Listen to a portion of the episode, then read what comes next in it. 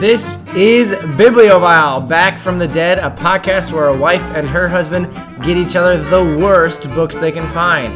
For this episode of Bibliovile, I read Down the Chimney by Deborah Dunbar, and Nick read A Christmas Cake by Celia Aaron. And Finn was there too!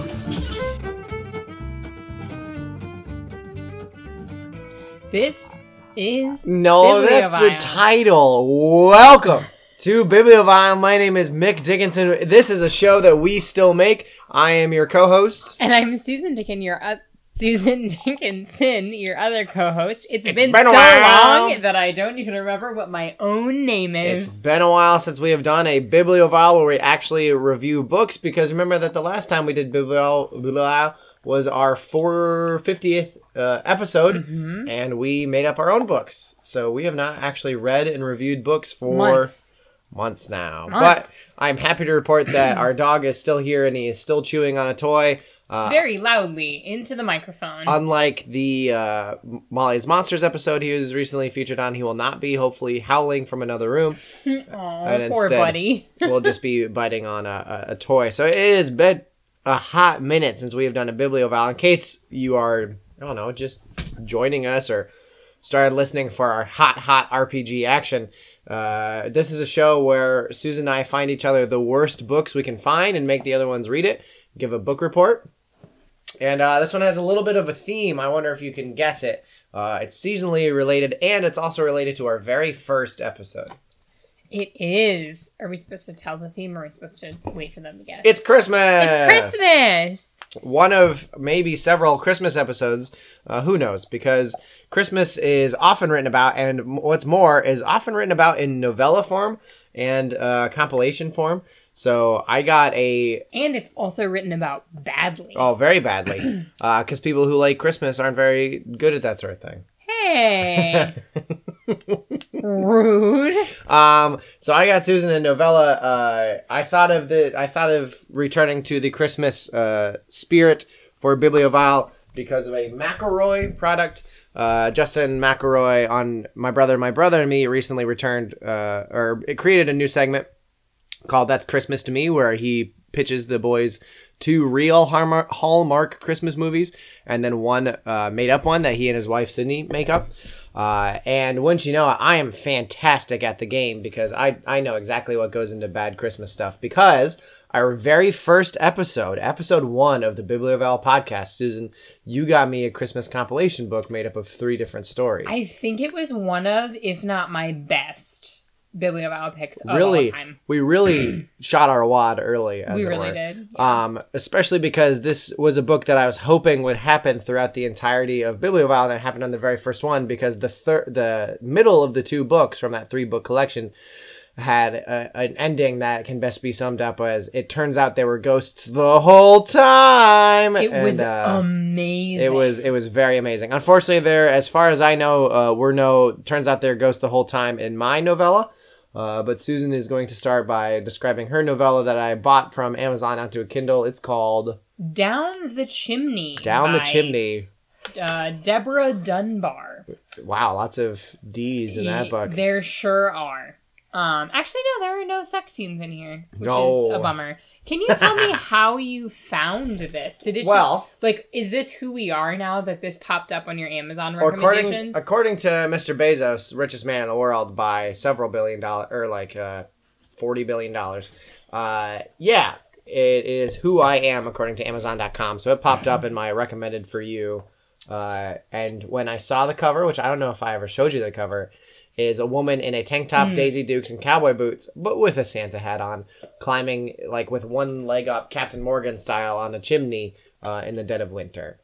And so I had to do it. And then when I read the uh, description, it mentioned a high council because, of course, there's a high council. And I, I didn't even read any further. I bought it for you right then and there. So this book is part of Deborah Dunbar's Imp series, which follows a group of angels, demons, and our main character, who is the Iblis. The Eblis. I think that's how you say it. Iblis, Iblis. I don't know. I'm gonna go with Iblis. IBS in any case. and she is both a demon and an angel. And she's also raising an angel of She's chaos. a demon and an angel. Mm-hmm. Okay. And she's raising like she's the adoptive mom to this kid who is a or he is an angel of order So she has a chaos angel and an angel of order. no i'm sorry she is dating a chaos angel and she is in charge of an angel of order Okay. his name is lux Which one? the child Of Uh, order. No like order like the opposite of chaos Yeah, I know. Of or like he that's the one that's order is the child and Yeah, chaos order's- is the boyfriend. correct yeah um I I hear they're both chaos. Man, am I right? I assumed that this would be like I don't know about that person and her like crazy life, um, and all of the weird things that happen when you are in Iblis. Um, but it's actually about her trying to find a toy for her kid for Christmas. That's what the whole book is about. It's the full plot line. Why did we need a high council? Why did we need chaos angels? Why did we need any of this? I have no idea because literally the entire purpose is just her trying to find this Godzilla Lego toy for Lux for Christmas. Um, and she can't find it anywhere because it's like the hot toy of the season, and Ah, so yes, it's all Godzilla. sold out. So she goes through all of these different ways of trying to find the toy. All the kids are asking for Godzilla this she year. is at a council meeting and she is distracted because she's trying to search for this toy on eBay during the council meeting and she's trying to bid on it. And while eBay. she's How distracted, when was this written? I don't know, probably 20 minutes ago. Um, Who uses eBay anymore? I apparently eBay is trying to be the new Amazon. Like you can Well, eBay was the first Amazon. I know. Um, but so she's at this council meeting. They're talking about they're like basically giving assignments for the Christmas season. Um, and she winds up because she's not paying attention, getting assigned to do all this PR stuff for the angels and the demons. And so she has to like go to this Toys for Tots thing with a bunch of Marines and hand out toys. And that toy is one of the toys that is like Being totted. handed out. And so she tries to steal it from a little girl. She tries to buy it on eBay and she spends $3,000 on a really bad fake version of it. And then she waits in line like for like 72 hours and outside of this toy store to try to get it and she's the 11th person in line and they only have 10 You, you know that this is a, a movie called Jingle All the Way, starring Arnold Schwarzenegger, right? yeah except right now it's starring a demon angel adoptive mom So the fact that she went with the Marines are demons and angels like a thing Mhm. in this world, and they're just out there and They everyone are. knows it. Okay. even to the point where which one are the Marines? one of one of her um PR stunts that she has to do is going to the White House tree lighting. It's tremendous. Yeah, it is. So they're describing this this is what makes me think this must have been written fairly recently because they're describing the president and the first lady. So this is the first lady. Her gaze drifted over to her husband, who is giving some rambling, long-winded speech about big trees and gold and prosperity and how it was all better and bigger and huger than any tree or gold or prosperity since the dawn of time. And like this entire scene, it is very clearly Donald and Melania that they are talking about, like down to like the accent of the first lady and how she like very clearly does Wow. not give a shit Let's about not, her. let's not make assumptions. Plenty of first ladies have had foreign accents. Have they now? Yeah. No. um, so that part was kind of funny, and there were some there were some funny moments in this. It was just confusing because it it was just about a mom getting a toy for her kid. Like, why do we like need? overkill. Yeah. Um, there was a, a very long scene when she's waiting outside the toy store overnight with this like older lady that she becomes friends with. She just refers to her as grandma. And her partner, the Angel of Chaos, comes and drops off like lattes for her. And she had texted him like, "Oh, You I know- made a friend," and so he brought two orders of Starbucks. You for know. God and heaven Very chaotic. Oh, very chaotic. The Old Testament God is is really devoted to chaos as an ideal. and um, this is just an exchange that I thought was pretty cute. He comes and brings them Starbucks, and she says, What a nice, handsome young man your husband is, Grandma told me. He's six billion years old, I informed her. Well, he doesn't look a day over five million. Like, there's some just like fine, cutesy, whatever, but it seems very out of place because in her internal monologue, the main character is always talking about like angel sex and causing chaos and making dirty jokes and all of this stuff. Also, ask me what the main character's name is. Susan, what's the main character's name? I don't know. Lux. That's the kid. No, that's the kid. I literally don't know. I scrolled back and Tyler read the Durden. first couple chapters again. I don't think they ever say the main character's name. Is it Tyler Durden? Probably. I think they just assume that if you're reading this one, you've read the rest of them, Well, and so you know what on earth is happening. Um, two characters at one point go to a 24 hour tour of churches across the world with a goal of midnight mass in every time zone, which I thought was kind of funny. Um, I don't know. It's God, basically just boring. a series of vignettes about her trying to get this toy and also plan what her friends consider to be an appropriate Christmas for a six year old. Damn. Um, one funny thing that I did get a kick out of was she's like putting together all of the food for their big Christmas feast. They're having a bunch of people over, and he or and she's like she's planned all this stuff. She got a giant turkey, all of these different things, and someone brings a kale salad, and she was like. I am not serving that. That's gross. And so she keeps trying to get rid of it and it keeps reappearing. Like she throws it out. She like literally tosses it out into the snow. She lights it on fire. Like no matter what she does with it, it just keeps reappearing in the same bowl on the table. So like that was kind of a funny like recurring joke throughout the last piece, but it was just about a mom getting a toy for a kid. She she never gets it. And she is like prepared for her kid to be disappointed and she feels badly about that. And then Turns out the Godzilla Lego set was inside us all along. Exactly. Um, and then the kid's uncle, Samael, um, doesn't come to, well, so so no one sees him come to Christmas. Wow, he's he's Uncle Samuel. um, no one like sees him, but they know that he's there. He like slipped in and out, and he brought Lux the toy. Oh, And that's how it ends. nice. So it's just a weird book with a lot of background noise that's completely unnecessary about a kid getting a toy for Christmas. Sounds good. That I'm disappointed, but okay. Yeah, Was is the what kid- it is. Was the kid the uh, angel of chaos? No, you said it was adopted. Yeah. How do angels have kids? Um, I don't know. Uh, Probably something to do with angel sex. typically. Let me tell you about the heaven birds and the heaven bees. Ah. Nah. Um. Tell me about your book. How Nick. that? No, I want to know how that angel sex though. Is it good? Apparently, apparently it's nerdy. Angels once again, typically very dirty. hmm Just the, the raunchiest creatures you can possibly imagine I don't know. Have you read Genesis? Um. So my book uh, was called Christmas Cakes, a holiday or Christmas cake, a holiday something something. Uh, Hey, I don't Mick, hey Mick, first, can I ask you, did it include recipes?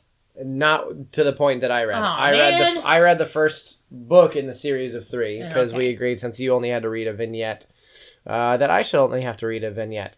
Um, but you may notice Christmas cake is a very very uh, uh, normal sort of name for a book, so I don't know who it's by. Hold on. Christmas cake, a holiday collection. Uh, Celia Aaron Sure. Or Kelia, I don't know, C E L I A. Celia. Uh, but it is a compilation of several different uh, books. I don't know if this is or of uh, novellas. I don't know if this is a compilation album, like each one was by a different person, or she wrote laziness, three different things. But I only read the first one, the titular, the eponymous Christmas cake. Um, it was real bad what kind of bad though? it was just the most artificial, terrible. Nothing in it made sense at all. Um, So we open on Ezra Blackstone, who is a miserly 20 something, fun, who's living in a gigantic mansion with his butler, and he receives a Christmas cake, the titular Christmas cake, from a baker in town that Ezra is convinced is trying to insult him by sending this cake because the baker's father was the mayor that did some unsaid wrong to Ezra's parents, who appear to be very rich throughout all the book because he's very rich, and then it's revealed at the end that they were very poor the whole time and That's fake news. Millennials don't have any money. Yes. Um, but also, it turns out that the reason that the mayor screwed over Ezra's parents is that Ezra's parents wanted to start a bakery, and their when their bakery burned down, the mayor kept the insurance money Mm-hmm. because the dad is the mayor. I'm sorry, I don't know if I mentioned that, but so he's convinced that You this know, daughter. mayor is naturally handed down from father to son.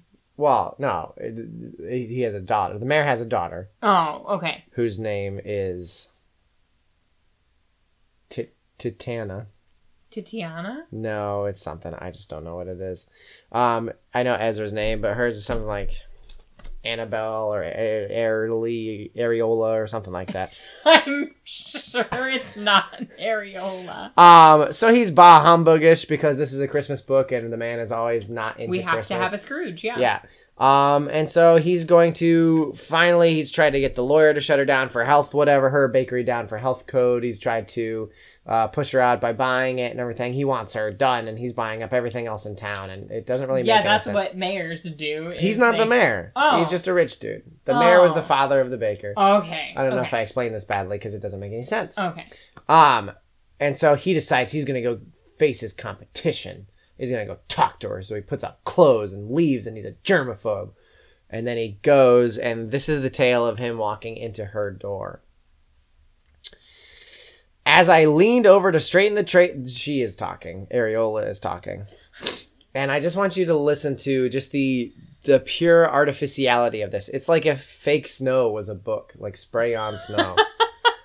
As I leaned over to straighten the trays of eclairs, the door opened and the winter chill swirled into the sugary warmth of the shop. A tall man in a long, dark gray coat entered, a few flakes of snow melting in his black hair as he stepped inside. Dark green eyes peered around at the cases filled with cakes and cookies, and then he stepped closer. Handsome, he looked to be a little older than I was, maybe 30 or so to my 25. By the way, she's not married at 25. She's oh my like- god, the world is She's practically a spinster, is what everybody else tells her. Hi, I walked to the front counter. How can I help you? Hello. He didn't approach, just kept perusing the store with his sharp gaze. I threaded my fingers together and tried not to stare at him. Usually, when someone came in, they'd at least come to the counter or walk to the cases. This man, though, as if it was as if he were afraid to get any closer. I cleared my throat. I hear we're supposed to get more snow tonight. Yes. He finally moved closer, though he wasn't looking at the cases anymore. He was looking at me with a directness that caused heat to creep up my neck and into my cheeks. You're Adeline Bishop. Her name is Adeline. He stopped a few feet from the counter. Tall, he was over six feet and broad, like some sort of athlete. I don't know if she's ra- rapping or something. Did he live here in town? She's asking. I, yes, but my friends call me Addie. He held my gaze, and the look in his eye seemed almost like a challenge. And this is your shop, Adeline? Oh. I swallowed hard. Yes. What can I get for you? My tongue darted out to wet my lips, a nervous Gross. habit. His eyes followed the movement and widened. What can you get for me? He asked it softly, his gaze still on my lips. Gross. Something about the way he watched me made my breath catch in my throat. Breathily, I said, Yes, I have cookies and cakes and cakes. And so he's all mad again. So, like, why are we bonered up? Yeah, if anyone came in to a place where I was alone and was staring at me that intensely, I would call the cops immediately. So he goes back. He leaves this shop because he's challenged with something and he doesn't know what to do because it turns out she's really hot. She's got a curvy sweetness to her, and it doesn't matter how she sees herself because actually she's beautiful, and it's And it's- that's what makes you and beautiful. that's what makes her beautiful. And the fact that she has five different men trying to sleep with her, she just you know she just doesn't think that anybody wants her. Oh, yeah. Um, and she's got huge tits. Um, she's got a curvy body and full lips and everything like that. It's great. And so then he leaves the store but sits in his car waiting for her to close down the shop. She Nope, talks to nope, a, nope, nope, she nope. talks to a uh, uh, another man and then sends him on his way because he's one of the uh, the uh, suitors. And wouldn't you know it, this Adeline, this areola lady, uh, she's got a messy ponytail, an apron that has flower splotches on of it, course. and any one last piece that uh, a little bit of flour in her hair. a little bit of flour on her face. Oh, frosting smeared no, somewhere you're thinking her. too much. We're done with the bakery. What else goes Oh. with an apron, a ponytail, and messiness? She's clumsy. She is clumsy. She has glasses. Oh, of course. This is straight out of not another teen movie with the paint stained overalls. I bet she takes them off and then all of She a sudden stops she's wearing really them hot. throughout the book. She just stops. They stop being mentioned, but she still tries to push them up, but she doesn't have them because that's a thing you do that normal people do is push them up the, at the center of their nose. Like that's what that's what porn stars do when they're being the the The librarian. the librarian or the schoolgirl. Like oh, um, I but that he's you did that gesture even though no one is going to be able to see. yeah, I suppose. I'm I'm playing in the space. Um, she has a a co-baker that is obviously her second in command. He's a Mhm. gay man, uh, and you better believe he talks like one. Uh, but he's black, and uh, they uh, named him Toby. Tokenism. Oh man, the uh, the roots of that joke go back very far. Oh, naming the one black guy in your story Toby. Yeah. Anyway, he has a husband who uh, he can't stop talking about how much they fuck. So it's great. Um, there's non-swearing swears in here, just like always. Always The fun part of this book is that it hops between perspectives, and they're both first person gross. Does it hop back and forth between every single perspectives? chapter. But like every paragraph is Not it quite. split screen like It that is- one book It was. is not quite uh, Demelza Carlton um uh, Bear, Bear meets, Meets girl. Yeah. um, which by the way, look at that pull on the author name. I'm impressed. Do I not- knew the title, but I'm impressed. Do not forget that I love Demelza Carlton, and I will hear nothing. That's said right because of the Honey Badger and Badgered was amazing, and I love it to this day. I will never forget how great that, that was. one. Anyway, um, so he makes sure that she's. This is, I have written down five different yarts. Uh, I don't know something about this. Like there's like gross or yuck, and there's a, like yarts says a specific thing. It like has a has a noise to it. Uh, this is the first one is that he follows her like this whole story is is just ends in yarts.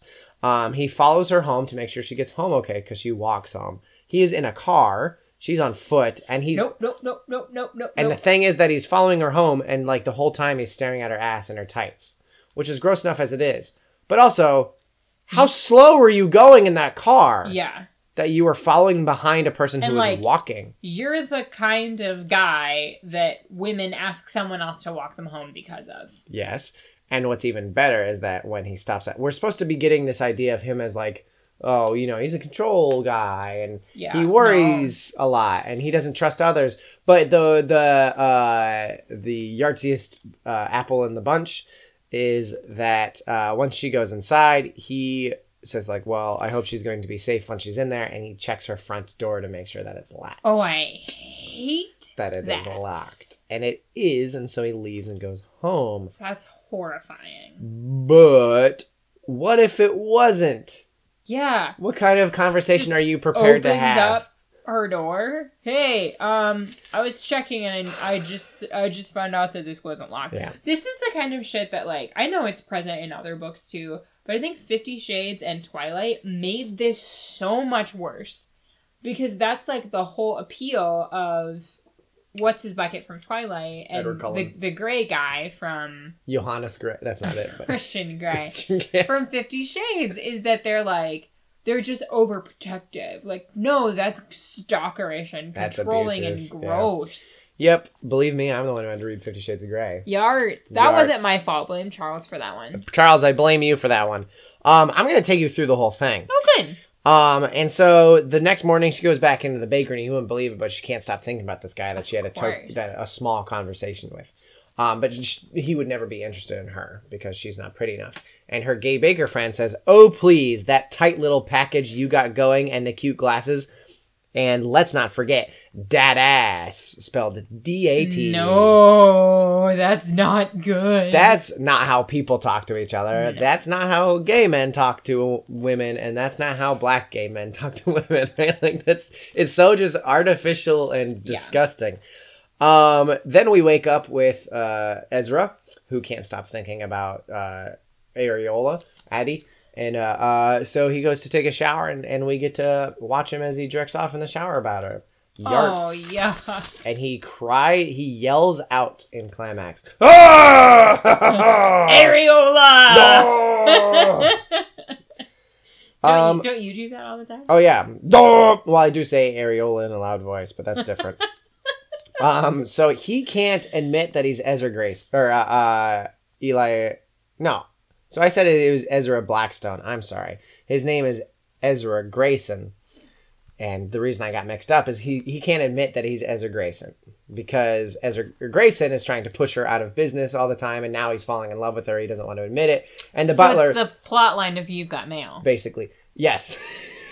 you had jingled all the way, and I had you got Yeah. mail. Um, and so he can't admit that he's Ezra Grayson, and his butler, yeah, the butler is like, he might as well just be like, "Sir, this is a rom com plot. You better stop it." And so he's the one uh, voice of reason here. So he goes in to get a better handle on the competition, maybe get her to blow me or whatever. Uh, and he panics and says that his name instead of Ezra Grayson is Eli Blackson. Way to go, bud. Great work, bud. Does he accidentally say that in front of the one black guy in the book? No. Oh, well, maybe, but he gets liter- literally introduced.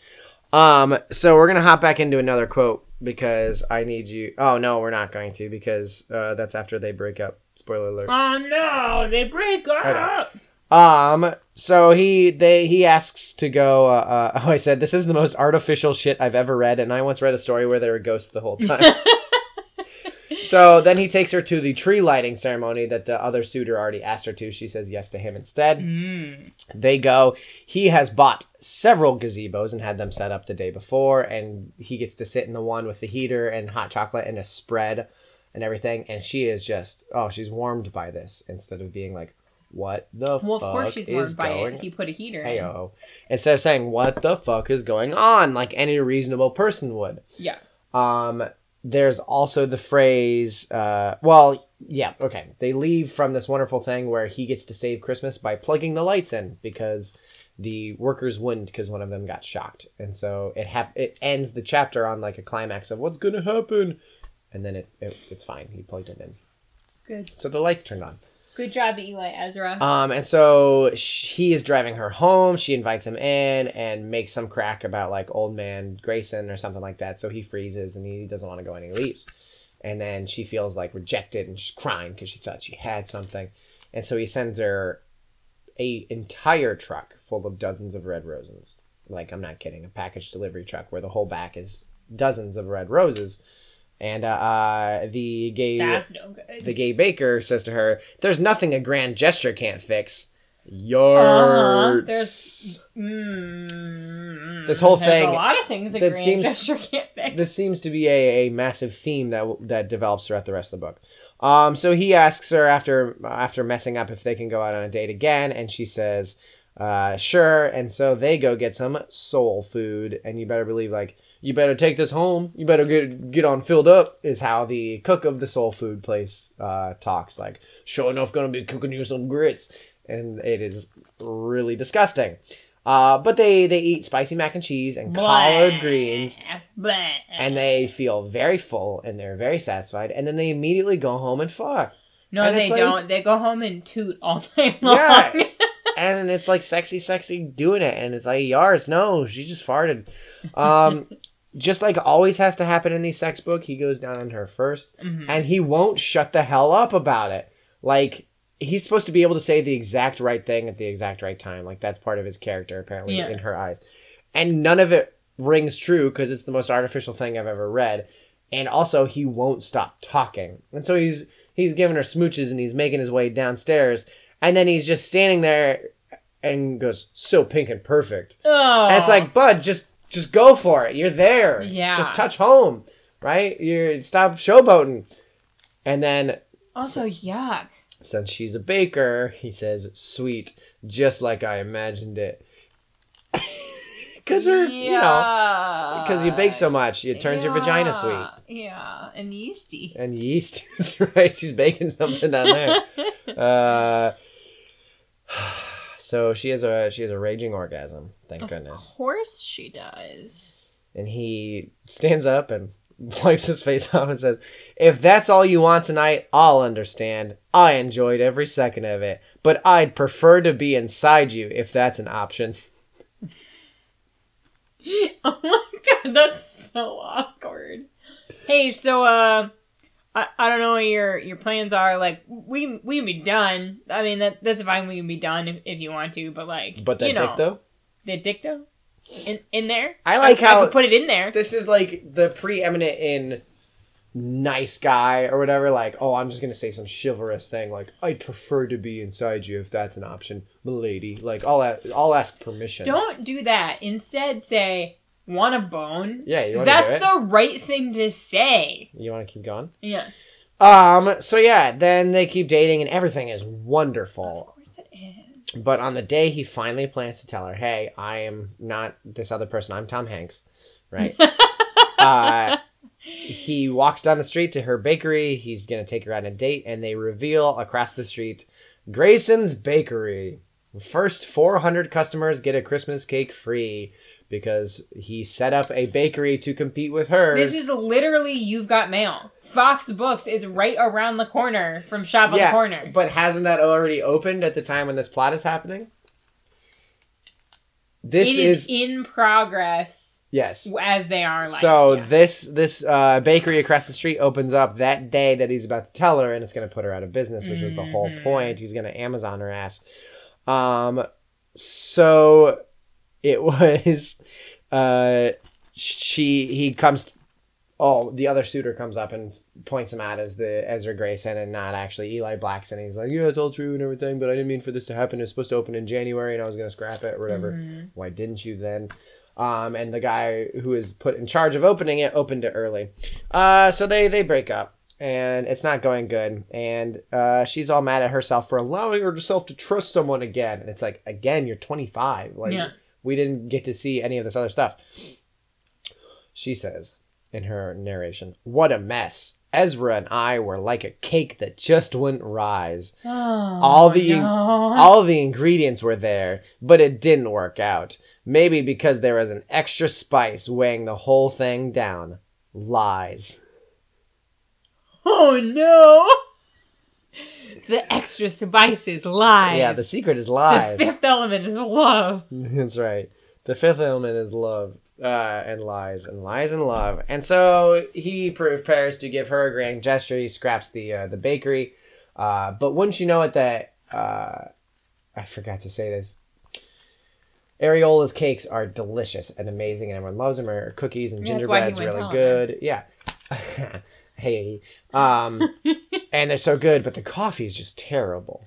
Oh. And then Ezra goes into his his uh, uh, bakery, and everyone's complaining about all the cakes are mass produced in their factory and everything like this, not made with the real love. But the coffee in Ezra's bakery is just delicious. And this gets mentioned like eight times that her coffee's terrible, and then it's the once, and he goes, "Delicious, huh?" and kind of rubs his chin. Yeah. And I wrote down. What if Pavlov's gun was constantly being fired at random during the play? Is that still good storytelling? like if someone came up and hung up a gun and then midway through the fir- the like the rest of the first act just goes bang and just shoots it and goes oh okay whatever Or instead, actually just stood there and stared at it and said, Hey, why is this gun on the wall? guns huh Why is there a gun here? hmm. Did everyone see the gun? guns you say Did you see the gun that's over there? Hey, Mick. Hey, Mick. Hey, did you see the gun? so he he waits for a massive blizzard to happen and fills up her entire shop with poinsettias uh, as well as demolishing the bakery like on the inside and it's back under things and sets up a promotion where if they buy one of her cakes they get a $50 gift certificate to one of his stores or something like that. And she's she's all not having it because she's all mad. And then she really gets to see that people are so exciting so excited to uh, uh, get to spend it on others. He's really opening up the ability to buy gifts on him uh, while supporting her bakery and everything like that. And uh, uh, so she's watching this happen. Uh, and then somehow uh, uh, a road construction crew or construction crew come out and one of them, them says every grayson joint one of the construction crew asked and whistled as he looked at all the grayson buildings down the street what must have been the foreman pointed at the nearest building and I can't help reading this in Rodney the Bone Golem's voice. Every single one, he wants them festive and he wants them done fast. Let's get to work, boys. This pay from the pay from this will make our kids happy come Christmas morning. Who Hey- talks like that? Hey, hey, Merry, Merry Christmas. Merry Christmas. Merry Christmas. That's Shandy. He's, Yeah. he's different. Samuel. Uh, no, I was I was wanting it to be the, the Sandy voice. Shandy voice. Uh, every single one, he wants them festive and he wants it done fast. uh, but I love let, the pay from this will make our kids come happy come Christmas morning. I like that idea where it's like, hey baby, what that ass do though? Anyway, let's get these things going for our kids. I'm constructing over here. uh, so he sets up an entire Christmas wonderland along the main street, of course, wouldn't you of course, yeah. Uh, and Addie's, it. it, there's nothing a grand gesture can't fix, like like lying and business dealings. and and being possessive and abusive. yeah, and gross. so he pulls up to her bakery during a, a blizzard where she's going to walk home with Toby, and uh, uh, he's like, "You can't walk home; it's a blizzard. It's really bad." And he opens the door, and he's got snow chains on his SUV and everything. And I've got hot chocolate and it's heated seats and it's hot in here. And Toby's like, I don't know, he's got hot chocolate. Maybe we should go in there. And she's like, No, I don't want to. And he's like, Yeah, but walk through the blizzard though. And so she gets in. So as they're driving home, he gives a big long story about.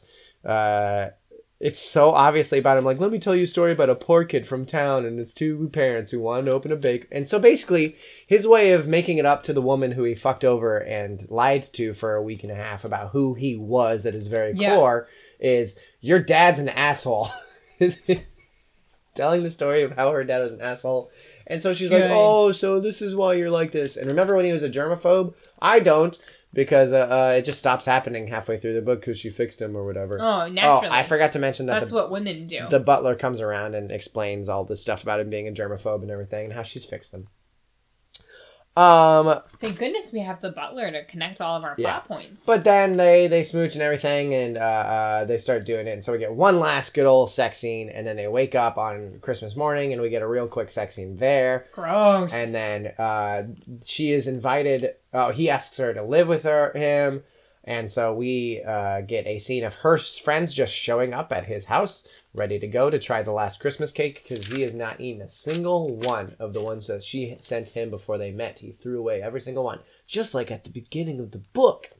And so they're going to eat the Christmas cake, and so they're talking about uh, what their respective everyone got each other. And then he goes, the Toby, the gay black baker, says, My husband gave me a big, wet, hot, long, drown out, drawn out, oh, maybe I shouldn't talk about it in present company. No, man, you how- shouldn't, and you don't. Nobody does. You don't. yeah, you that's don't not do that. how people talk. Um, and so then she sits in his lap and he's going to eat the Christmas cake, and so he eats it around her, and he takes a bite for a second and stops and stares at her, and so she's like, "Oh my god, he doesn't like it," and he goes, "This is the most delicious thing I've ever eaten." She goes, "Most delicious thing," and Oh, she doesn't yeah. actually say that. I just, Oh, I wanted, yuck. I wanted to gross you out. Yeah. Um, and so then she's like, "Oh, this is the best Christmas ever," and everything. And he he, uh, the butler gives him a present, and he's like, "Oh, I have one more thing for you." And she goes, "Well, it couldn't be that. I'm sitting on his lap, and so he can't get down on one." And then he pushes her off his lap, and he gets down on one knee. And Haven't they known each other for like Yeah. 10 minutes? why do porn books always have to end in a marriage proposal? I don't understand. Like, yeah. I understand that erotica and literature is often aimed more towards women than men. Yeah. Is that like a part of the fantasy that after you bone down real good, you have commitment? Because it's not like in in internet or video pornography that suddenly it's like, oh, by the way, I'm in love with you. Yeah. Now that I've gotten my grade up to a D, if you know what I mean, I'm in love with you. I think it's that authors don't know how else to end the story. it's true. Like, this is the way that you end a story. with the climax. Mm. Um, I do want to shout out two more things. Okay. Oh, th- yeah, two more things. The the wedding ring uh, has rubies and emeralds on it, not diamonds. Ah, so it's Christmas, Christmas colors. colors. Incredibly ugly ring to have rubies and emeralds on it to be Christmas colors. The and and it's like you have to wear that ring all year round. You know Uh-huh. that, right? This isn't just jewelry. Like you have to wear that all the time. Whatever. Hey, remember when we talked about the coffee and the Pavlov's gun that won't stop Oh, you firing? It's like if someone came out and goes, "Oh, and if you want to see why we were firing that gun, come back for the epilogue."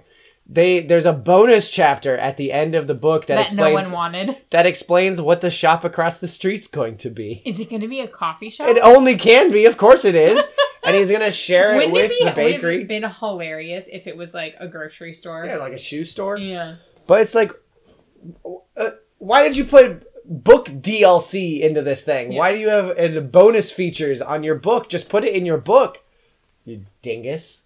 And that was only one quarter or one third of the books in this thing.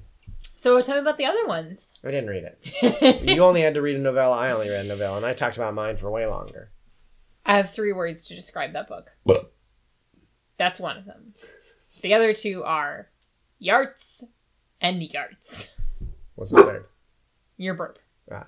Uh, Finn, Finn weighed in. He didn't like it either. yeah, Finn was mad, especially about Susan hi- kicking the bed frame because we're doing this in our office, which has a bed in it. Um, so that was one edition of the Christmas novella Bibliovile. I hope you guys had a good time. I'm sorry that there weren't ghosts the whole time.